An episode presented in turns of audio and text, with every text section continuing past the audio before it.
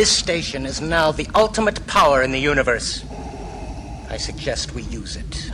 The button pushing stops here. Plug the radio in. Yeah,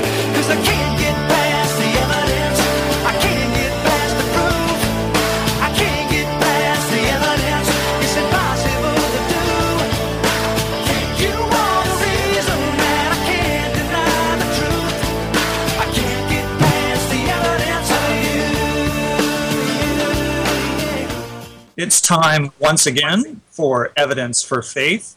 This is the Christian Evidences and Worldview radio program where we explain the benefits of Christianity for personal happiness and human flourishing. I'm Keith Kendricks. Hi, I'm Dr. Mike Larakis. Check us out at evidenceforfaith.com. That's evidence, the number four, faith.com, where you can get podcasts of the past shows. You can also subscribe to iTunes and get our podcast that way. And we have a Facebook group, so you can dialogue with us that way. If you'd like to email us, go to email at evidenceforfaith.com.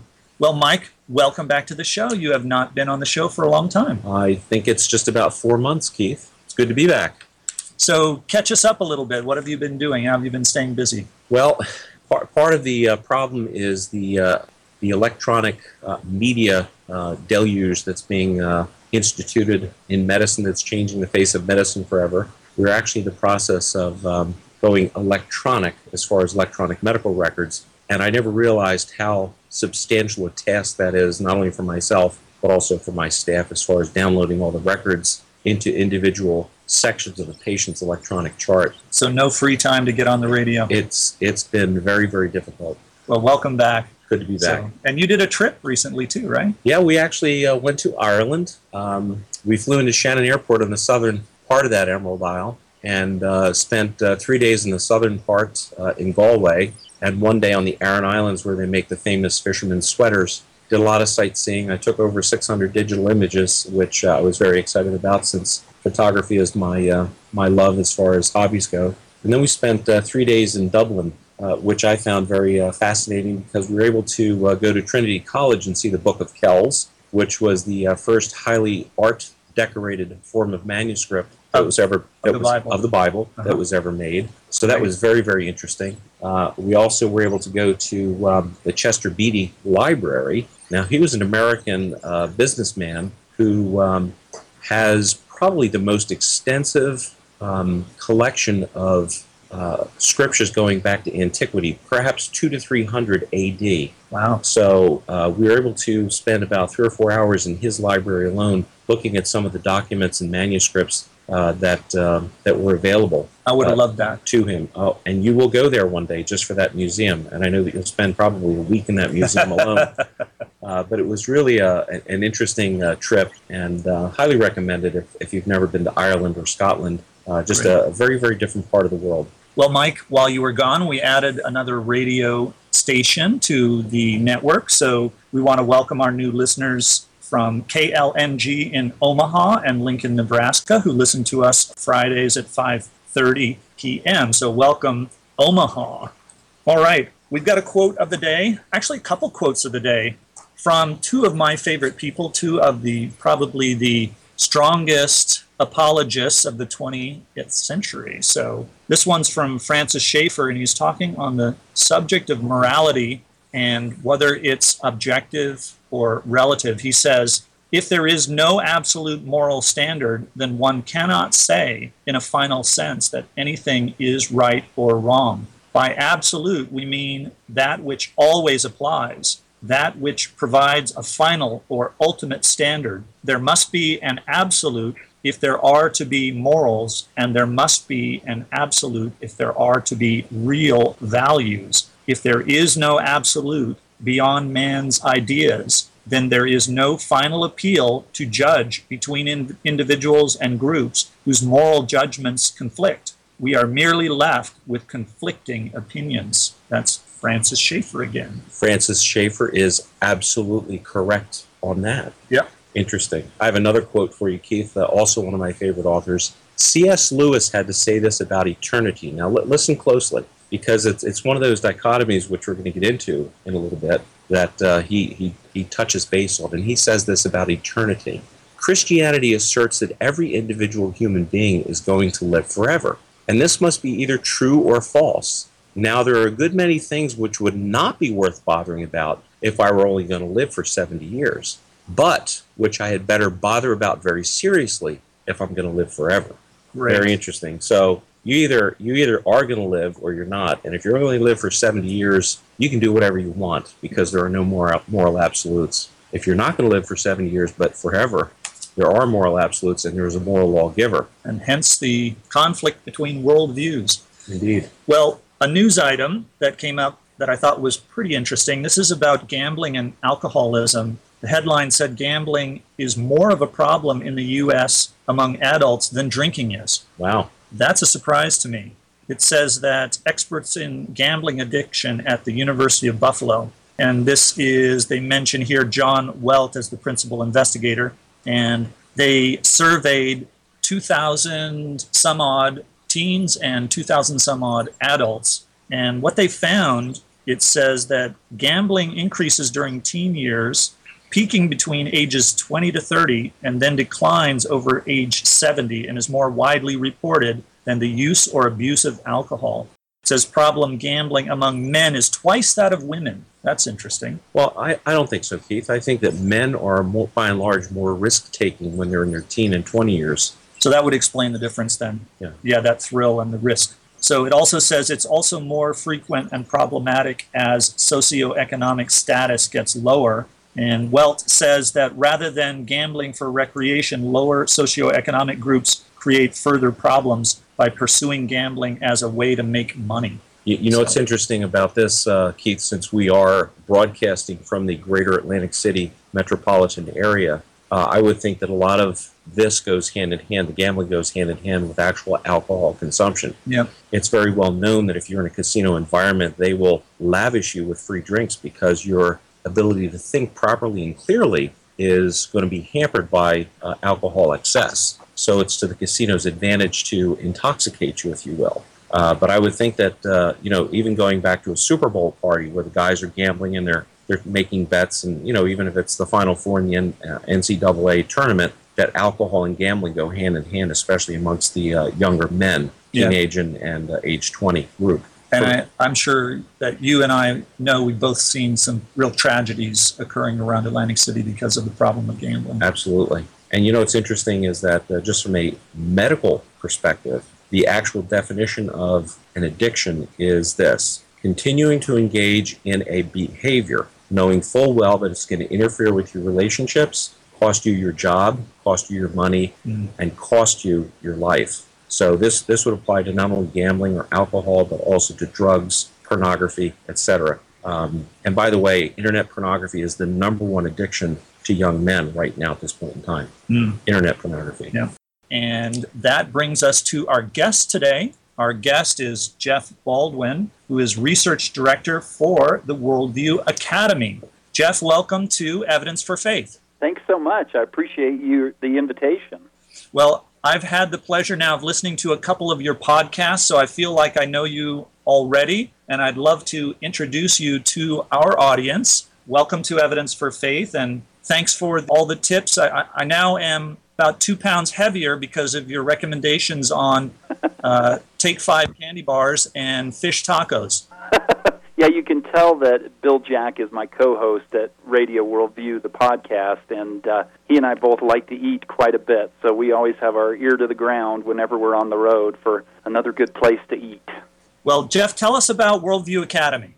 I, I'd be happy to. Um, Worldview Academy, our our mission is really to uh, equip students to think and live according to the Christian worldview. And um, uh, what we do is we have leadership camps all around the country. You mentioned our camp in the Philadelphia area, um, but we actually have uh, three different teams of college staff and faculty who travel around the country uh, for the months of June and July, and we offer these one week long leadership camps to students 13 and older uh, all around the nation Seattle, Central Florida, Uh, we even have one in New Hampshire, which uh, I have to admit, I, I, I'm from the West, and I was uh, not sanguine about the, the chances of getting a camp going in a New England state, and uh, I was very, very wrong. We had a great reception in, in New Hampshire and some um, really committed Christian families that are excited to have us there. And um, anyway, we, we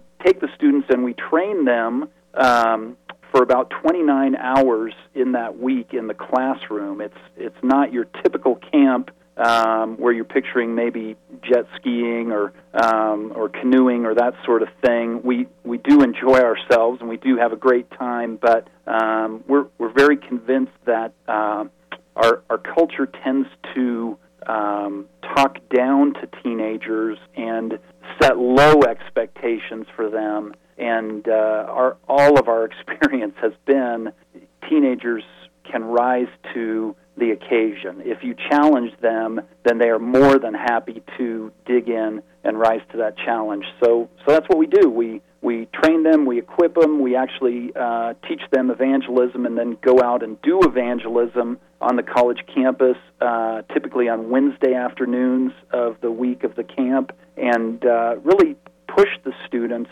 to own their faith and, and understand their faith as a total worldview. Well, both of my boys went to your camp about seven or eight years ago, and Oh, they great. had a real blast, and they felt it was really rewarding. Great. And and I noticed though, you know, when they got back, they they made us buy a bunch of videos, and and all these videos have Bill Jack's name on them. Yes. So uh, yeah, is that is that the plan that that you get to be research director and Bill Jack gets all the bylines? it sort of seems that way. Yeah, Bill is uh, it, the thing about Bill Jack, and I, I hope maybe sometime you can can visit with him on your show. But uh, he he has really figured out uh, the nuances of video evangelism. So uh, one of the things that baffles me uh, when he goes out and does evangelism is um, it seems like people are more likely to talk with you if you have a video camera on them than if you're just sort of standing on the sidewalk uh, trying to engage people. And and so Bill has all these different techniques for going onto a college campus with a video camera, and then of course he winds up with this great footage because um, when students stop and, and dialogue with them, you really get that chance to see that that clash between worldviews. Well, I like that title, research director. Uh, You know, I want to be a research director too. What what exactly do, do you do for that? Yeah, that- Besides the fish tacos and the candy bars.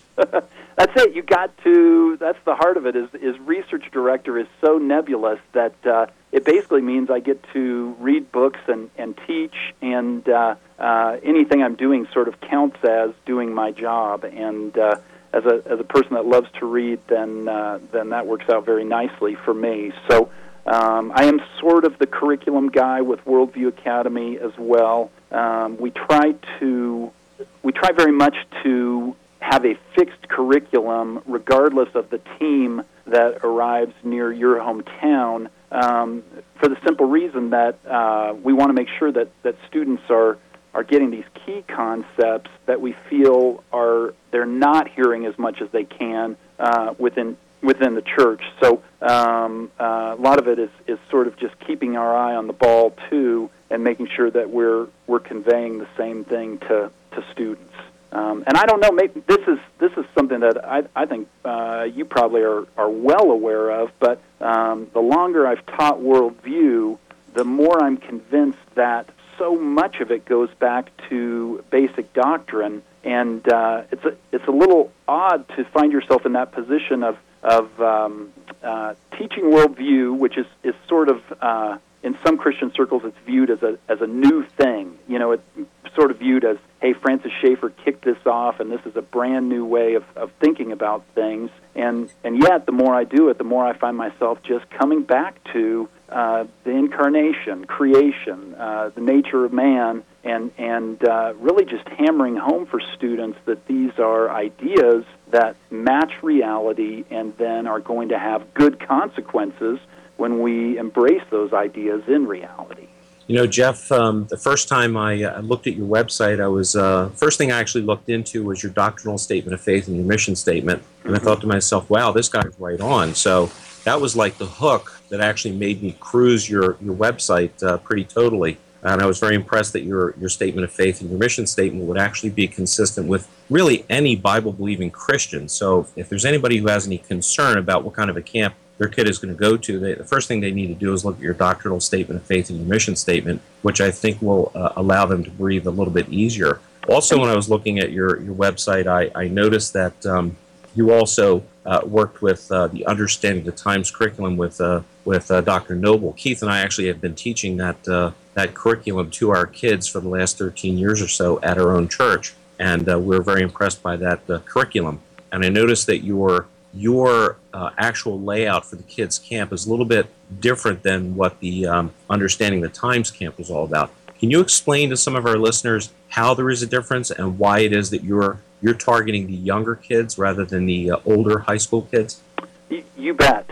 Um, the the the, uh, the understanding the times curriculum, as you as you said, is is Dr. Noebel's brainchild, and uh, Dr. Noebel is with Summit Ministries out in Colorado. And uh, one of the things that, uh, and this is a, a great great thing that Summit Ministries has, is they have the ability to draw really big name. Um, uh, Christian thinkers. I'm, I'm thinking of people like J.P. Moreland or uh, George Grant or folks like that to uh, to their camp and uh, have a lot of guest speakers that come in and teach at their camp program. And um, uh, that's a that's a great thing. I, I personally have only got to hear J.P. Moreland teach once, but loved it and wished I could have heard more. And uh, and so I think that is a strength for the summit um, conversely, I think our strength is uh, that we we are able to keep our eye on the ball and focus on these key concepts that we've identified,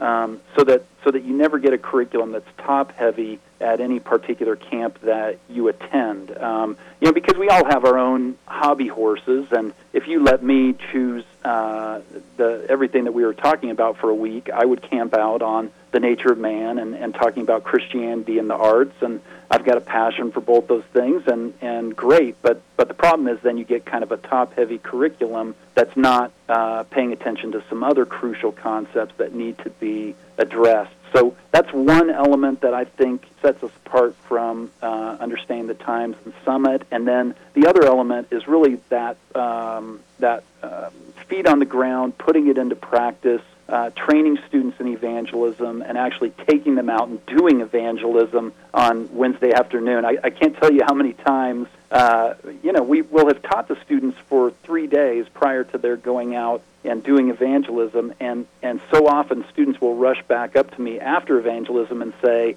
hey, I talked to this guy who was a Buddhist, and he said just what you said he was going to say, or I talked to this guy that was New Age, and he said just like you said he was going to say, and and and as a teacher, it's sort of uh, you can sense the irony because you you know that everything you said prior to evangelism was deemed sort of uh, ivory tower and not, not actually relevant to the real world, and then suddenly they're out doing evangelism and they're realizing, oh, so these ideas are not uh, merely ivory tower. These ideas are, are practical, and these are concepts that we as Christians need to understand and embrace to, to be able to go out and be salt and light. So um, we're, we're pretty proud of our, our practical application at Worldview Academy and uh, really try to emphasize that with the students that uh, this is not just head knowledge. It needs to be translated into heart knowledge. Well, if you're just joining us, you're listening to Evidence for Faith. I'm Keith Kendricks. Hi, I'm Dr. Mike Larakis. And we are speaking with Jeff Baldwin, who is Research Director of Worldview Academy. You can email in comments or questions. You can do that to email at evidenceforfaith.com. Well, Jeff, you said that you are a great reader, and I notice on your website you have this terrific link to a curriculum. I guess you teach this in a Christian school, but it's uh, thegreatbooks.com. Right. And uh, I have been a fan of the great books for probably 25, 30 years. And uh, so this was a real thrill to see another list of some of the greatest books ever written. Well, and that's, uh, I, would like to hear your, your take on this as well. But um, to, to my mind, uh, when you really get down to teaching worldview, I, what I'd like to say to people is that um, there's a sense in which worldview is not a subject; it's the subject, and um, there's a tendency for us sometimes in the church to teach worldview as a discipline. You know, you teach uh, chemistry, you teach English, and then alongside that, you teach worldview. And I definitely think there's a place for that. But what you're trying to do is flip the switch with your student so that they really do understand that God is sovereign over all things, that the Christian worldview is relevant to all aspects of reality, and then to, to get the student to carry that worldview with them wherever they go. And so when you talk about the great books, um, that to me is, is sort of uh, the second step with worldview training is you say you say to a student, okay, you get this. You understand um, that there's no distinction between the sacred and the secular. You understand uh, that God is relevant to every discipline. So now let's jump into the great conversation. Let's hear the big questions that Plato asked and see what Christianity has to say to those big questions. Let's hear how Dante is sketching out the afterlife and hear what Christianity has to say uh, to Dante's version of the afterlife. And when you when you carry the worldview into the great conversation like that, uh, I really think students then get this get this exciting feel for um, that's right. Uh, Christianity is not just for Sundays. Uh, Christianity is not just for Bible study. Um, this is a total worldview that addresses every aspect of reality. Well, let's talk a, a little bit about some of those concepts because you do have at your website a list of some of the basic, not just the topics that you talk about at camp, but the background concepts that help to decide what topics you are going to talk about. So you mentioned this secular sacred dichotomy. Can you elaborate on that for our listeners? Just exactly what are you talking about? Um, we, I think you all will appreciate this. I've, I've finally gone back to C.S. Lewis with this because uh, he he does it best, and, and it, to me, this is so fascinating that uh, C.S. Lewis, you know, uh, was running away from God for for a certain part of his life, didn't want to become a Christian, and uh, and and was very wary of everything that had to do with the Christian worldview. And what fascinates me is that C.S. Lewis understood Christianity very, very well even before he became a Christian. He had one of those minds that could really see the big picture um, even prior to his conversion. And so, uh, one of the famous things that he says, I think he says it in Surprised by Joy, is uh, he, he says when he wasn't a Christian, that God seemed to him to be the arch interferer and that uh, the main problem with God was that there was nowhere where you could put up a barbed wire fence and a keep out sign in your mind and, and keep that little part reserved as, as primarily yours, as having nothing to do with God.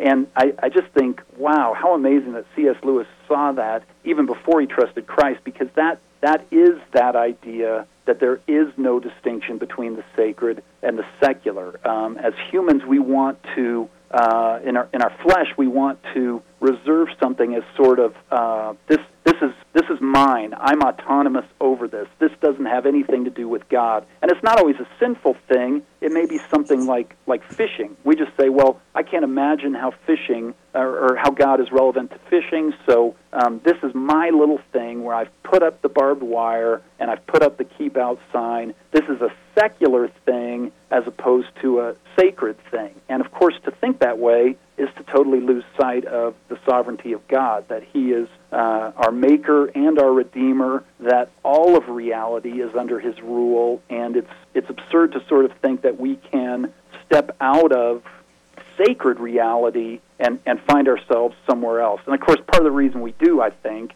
is because we're in the habit of attending church on Sunday, and so we think, okay, Sunday is God's day, and that's sort of the sacred time, and then I go back to my regular job, I go back to fishing, I go back to these other pursuits, and that's certainly a, a secular thing. And, and, and so that sacred secular dichotomy, uh, unfortunately, you know, that, that then colors public policy. People start to think um, that God is, is only relevant to church and maybe personal ethics. And when they take that stance, then they begin to seek to govern apart from the sovereign God. And uh, uh, you're gonna, you're obviously going to shipwreck against reality when you lose sight of the sovereign over reality. I know this was for me a personal issue as I began to get busier in the church. I began to resent this kind of intrusion into my time until I finally realized, excuse me, it's not my time. The only time I have is the time that God gave me. It belongs Right. to God. And that was a real step forward for me when I began to realize that it's not my time, it's God's time. That's a that's a great point because it's ultimately a stewardship issue too, as you just said. That um, we there's some things that we think we have that are ultimately ours, and the whole principle of biblical stewardship is that everything belongs to God. There's nothing. He, he's certainly given you things for a time to be a good steward over, but there is nothing that is fundamentally yours, and you are the Lord and Master over deciding how you dispense of it. You know, along the uh, the lines of uh, the dichotomies, uh, Jeff, I just wanted to pick up that theme again, uh, having to do with uh, you know whether it's in the public or the private domain. Uh, that's a dichotomy, and and this is really where the secular humanists hammer us, and they they try to keep that barbed wire up and keep us out of the public domain with our personal convictions in our faith. And that has to do with the faith reason dichotomy, you know, where we're the irrational religious zealots and they're the rational scientist type individuals. How, how do you teach the kids to overcome the barriers that the secular humanists are throwing at them in the high school arena with your camp? Fantastic question. That's a that's a great observation. That that's uh, one of the things that I, I think is crucial for for our Christian students to understand is that everyone has faith, and um, that's not the way that secular humanists portray themselves. They are very careful to say that they are on the side of reason and suggest that it's only Christians and perhaps some New Agers or Mormons or somebody like that that are on the side of faith. And and so as you say, they set up that faith reason dichotomy. And what we're very careful to do at camp is to remind students that everyone operates according to faith. That it's atheists sometimes refer to themselves as unbelievers, and unbeliever really uh, shouldn't be a word because as human beings we have to. We're not infinite. We're not eternal. Uh, we're not uh, all knowing. And so we have to put our faith in certain first principles to even function in reality. And so we take a, a long time to remind the students of just how much faith it takes to be an atheist. Because until they see that, the student starts to think, um, gosh, okay, we've got this uh, separation of church and state in America, and I shouldn't bring my faith um, into these public arenas because you know, I'm, I know that no one else is bringing their faith into these public arenas, and, and as loud as I can, I want to say to the students, uh, you've got it exactly wrong. Everyone brings their faith into the public arena, and the, the question is not who's on the side of faith and who's on the side of reason. The, the question is whose faith actually matches reality. Is it, is it uh, valid to have this faith in um, you know, you guys mentioned ethical relativism earlier. Uh, the atheist has to have faith that ultimately uh, morality is, is relative, that there's no ultimate objective measuring stick for what is right and what is wrong. And, and my question is is their faith in uh, subjectivism right, or is the Christian faith in uh, absolutes fixed in the, the character of God right? And, and everywhere we go, uh, we bump up against absolutes in, in the real world, and, and yet still the atheists are saying to us, uh, no, no, uh, you guys have faith and, and we have reason. I, I just want us to shout it from the rooftops. It, it takes a lot of faith to be an atheist. It takes a lot of faith to believe that there is no God. It takes a lot of faith to believe uh, that ethics are relative. And, and uh, uh, it's a mistake to operate as though um, yes, Christians are people of faith, but all those other folks we see walking around in our town are not operating according to faith. Well, Jeff, we've got the sound promo file from your website that tells people a little bit about the camp. So we'll go ahead and play that. Josh has got that ready to roll. Great. I believe. This summer, on a campus not far from here, the light of Scripture and the power of servant leadership will come together in a most remarkable way. It's a place where the search for truth begins with the Bible, and heartfelt devotion to Christ doesn't mean an unplugged mind. Welcome to a leadership camp where games have purpose, where laughter is a common language, and encouragement an abundant staple. Here, students take ownership of an empowering Christian worldview, not because it's a trend, but because it's unmistakably true. Enthusiasm and insight are around every corner, and the challenge to live well and think well is reflected in every face. Here, solid values are lived out, and the legacy of family is at its core.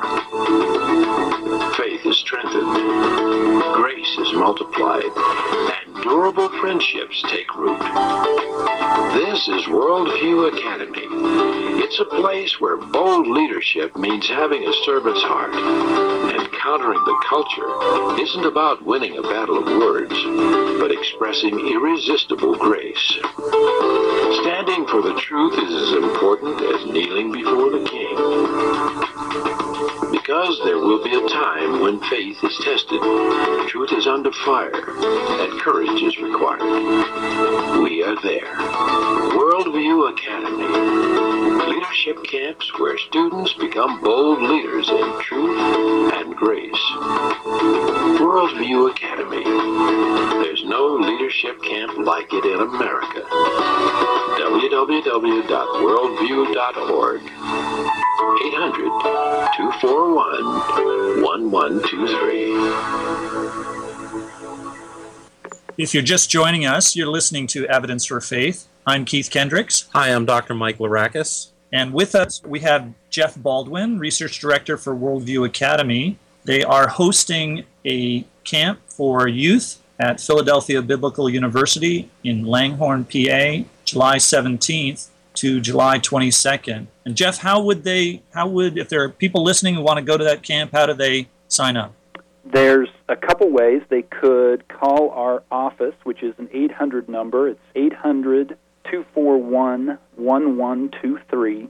And then they also could visit our website. We have a registration form there at worldview.org, O-R-G. Um, either way would be fine. Uh, we are. I do know that a couple of our camps are, are filling up quickly. I don't know that uh, the Philadelphia camp is, but I, I heard you all mention that you have a, a new affiliate in uh, Nebraska, and so you know we've got a camp in uh, northern Oklahoma, western Missouri, around there too. So um, certainly there's there's other options available for, for folks around the country.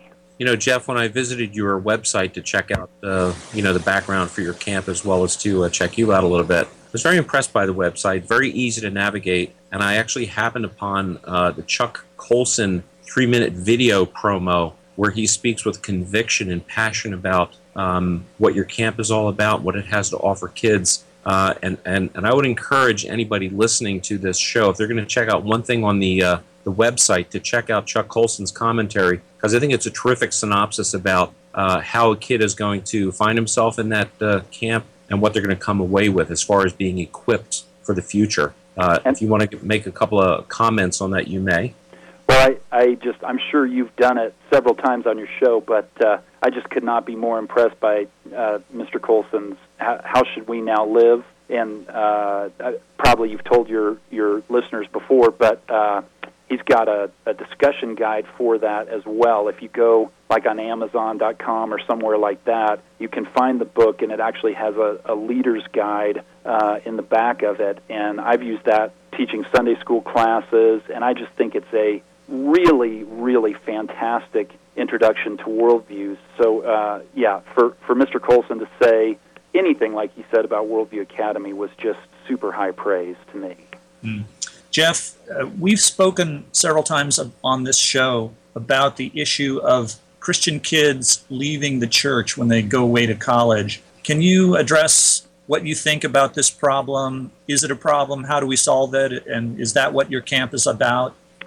It is in part, and it is a problem. You you certainly can make a strong case for that. Um, I, I I think uh, ultimately, uh, I'll, I'll just be blunt here and say, I, ultimately, I think the the problem isn't solved until uh, people really begin to see Christianity as as something that that requires us to love God with our minds as well. You know, Second Corinthians 10:5 tells us to take every thought captive for Christ, and uh, Romans 12:2 says that we're to be transformed by the renewing of our minds. And I, I think uh, we gloss over that. I think there's plenty of Christians who have this sense that education is really only sort of a means to an end, and the only really important thing about education is getting that diploma so that you can get that good good job. And um, I, I obviously Worldview Academy is seeking to equip teens for college, but you can't do everything in a week either. And I, I think that uh, too many times Christian families uh, treat the, the education that, that a student might be receiving wherever they are in, in high school or middle school as something sort of value neutral um, that when we add Sunday school on top of that, everything will be just fine. And uh, again, God is relevant to every discipline, and, and Christians have got to start taking education seriously, um, not not just for a week in the summer, but uh, throughout the high school years, throughout the middle school years. We've got to make a decision to consider what does it look like to teach English from a bib- biblical perspective? What does it look like uh, to teach math from a biblical perspective? And and really be taking every opportunity to show our students that uh, God is relevant to every aspect of of reality. Um, you know, uh, the the implicit the implicit message in the public schools is that God doesn't really have anything to say to history or anything to say to English. And I'm not condemning all public school teachers, but when you say we don't get to bring the Bible into the school, you're implying the Bible doesn't really have anything to do with these five days of education either. And it does. It has everything to do with uh, understanding reality and and until we can convey that to our kids, I don't think we're going to have a lot of success equipping them for secular colleges. You know, one of the problems uh, with that, as I see it, Jeff, is that uh, it, it, has to do with the, the bankruptcy of atheism. Now, you touch on these these topics during your camp, and I noticed that it was the bankruptcy of atheism, the New Age, Islam, and popular cults. But just getting back to the atheism problem, we've already we've already mentioned that it was a, a faith commitment on the atheist's part, um, and I, I think that the secular humanist philosophy has been so entrenched uh, and institutionalized that it affects every area of, of the higher learning uh, system in the United States, from high school to college. Your camp somehow is going to turn the tide, I believe, in our young people's thought process. Tell the listeners how that'll happen. Well, I, I hope that's true, and and I think it is. I, I agree with you completely about, uh, and and it goes back to what we were saying, right? That um, uh, if we think there's a reason versus faith dichotomy, well, the secular humanists have taken real care to say that they're on the side of reason, and so uh, the the message is then uh, we don't want to bring faith into education, but it's more than appropriate to bring reason into education. And since secular humanists are on the side of reason, then it's very appropriate for us to be teaching evolution and ethical relativism and all of these other things that go hand in hand with that. And and Christians, you're right, Christians have to go back to reminding people um, these are there's some first principles that the atheist takes on faith, first principles that the Christian takes on faith. Now let's talk about which of those uh, first principles actually seem to match reality. And uh, that's that's a, a big part of what we're hoping to do at, at our camp. But I'll, I'll be honest with you, um, I think we are uh, training a generation to train the next generation uh, more completely, to, to pay more attention to that biblical education. So I certainly don't think Worldview Academy is the uh, be all and end all, um, but I, I am very optimistic about our work. But I'm, I'm optimistic about it in that, that long chain of events where the next generation says, hey, if this is real, if our faith is relevant to every discipline, then we need to take education more seriously from kindergarten on. Uh, we need to wipe out this anti intellectual bent within the church, and we need to take every thought captive for Christ. Mm. Well, Jeff, I don't know if you know, but Evidence for Faith has been doing the past five shows. We've been talking about critical thinking and critical thinking skills. And I see that that's one of the areas that you do address at your camps. Can you delve into a little bit the importance and, and just exactly how you approach that topic? Sure. Uh, we typically what we do is we, we want the students to learn uh, what Bill Jack calls the four killer questions, and those four killer questions are just very basic critical thinking questions that the student has to use with care. We're not we're not asking the student to uh, just fire these questions at, at every person that, that pops up in their path, but as they consider these questions, that they would know, hey, I need to be able to respond from a Christian standpoint to these questions too. So, for example, the first killer question is just, how do you know? And it sounds like such a simple question, but as you two realize, that's basically half of philosophy. Half of philosophy is that big fancy word epistemology, which is dealing with that question of, of certain knowledge. Can human beings arrive at certain knowledge, and how do we arrive at certain knowledge? And uh, uh, it's a fantastic question to push students to be critical thinkers because, first of all, it, it reminds us that uh, a lot of people base a lot of what they claim to know on hearsay or unreliable sources. And second of all, it should drive our Christian students back to God's Word, that we uh, would never fall into the trap of saying, well, I know this because I'm a logical individual, or I know this because uh, science tells me so, but that we would ultimately see that the only true sure foundation is the Word of God. And yes, uh, when we stand on the Word of God, uh, we can begin to rely on our reason, we can begin to rely on science, but that that the Bible needs to be our foundation. So um, that's one of the four killer questions. Bill Jack does a fantastic job of unpacking all of those. And, and again, the idea is, is really for engagement with real people so that you can go out and talk to people about your faith. I think we fall into this trap of thinking, um, let's find the formula for sharing our faith with other people and if you've ever tried to share your faith with a real life human being, there's no script that you get to follow. You don't get to, they're not reading the script along with you and, and raising the objections at the appropriate time. You have to be ready to, to uh, follow some of the uh, trails that they want to follow. And if you're not thinking well about your own faith, you're not really going to be ready to have that dialogue with them. You know, one of the things that uh, struck me when you started talking about the four killer questions, Jeff, was the one killer question that the secular humanists and the New Age movement specifically has really silenced the Christian group with. Mm-hmm. That killer question for us is, "Who are you to judge?" And yeah. it immediately immediately makes us clam up. And if, yeah. and if the kid can't answer that challenge, then he should not be out on the street. So, how are you going to equip a New Age kid to uh, go up against the intolerance of the New Age mindset?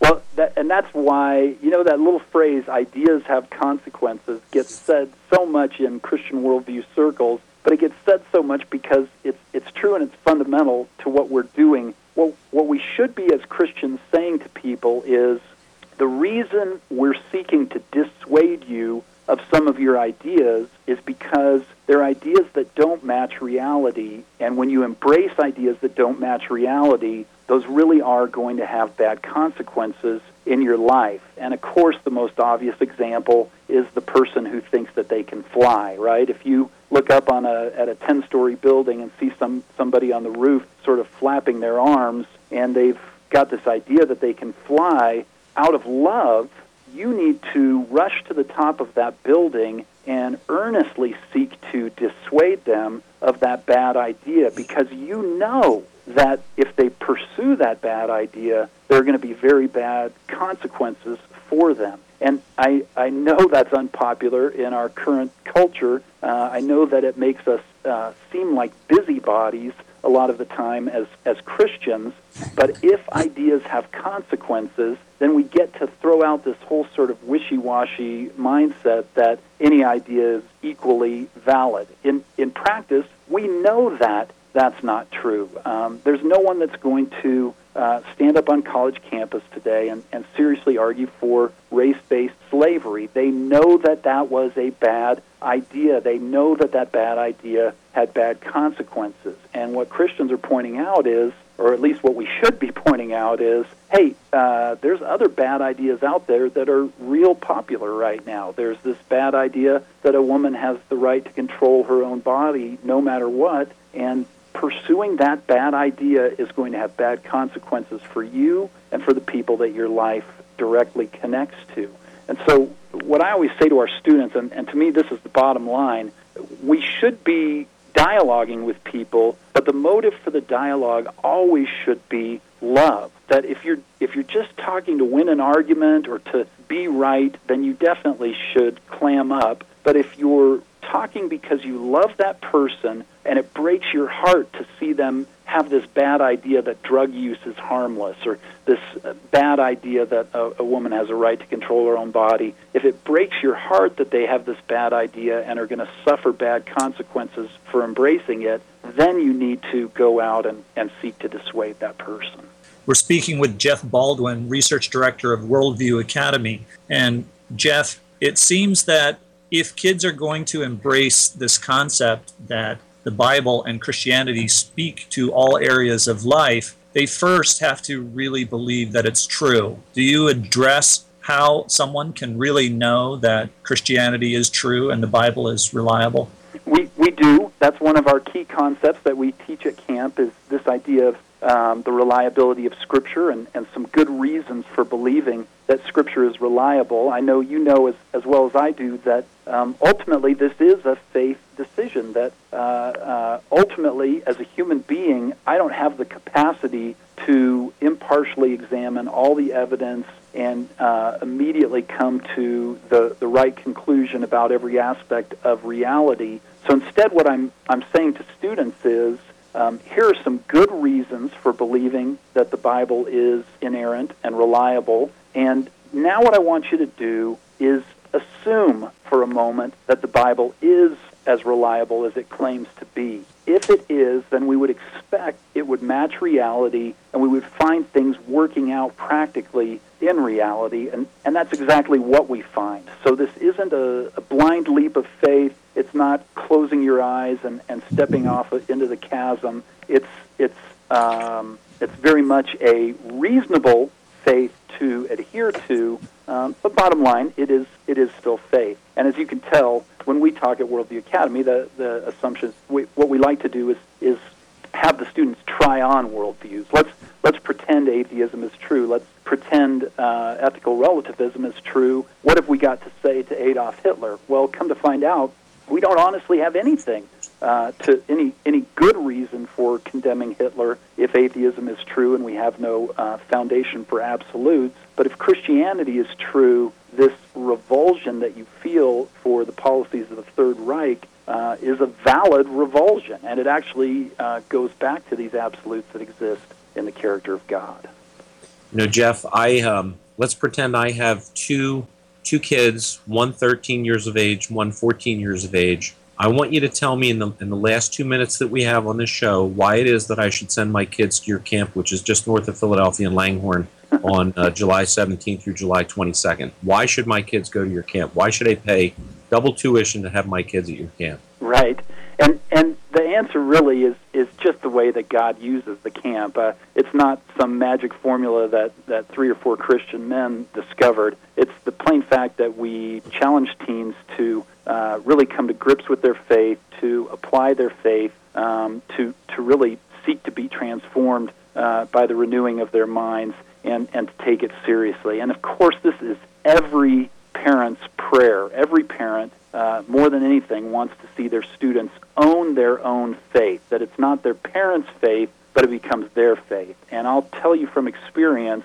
that doesn't happen until the student is really uh, forced to apply it, think hard about it, engage with people who don't agree with him, and, and, and learn how to defend their faith in that realm.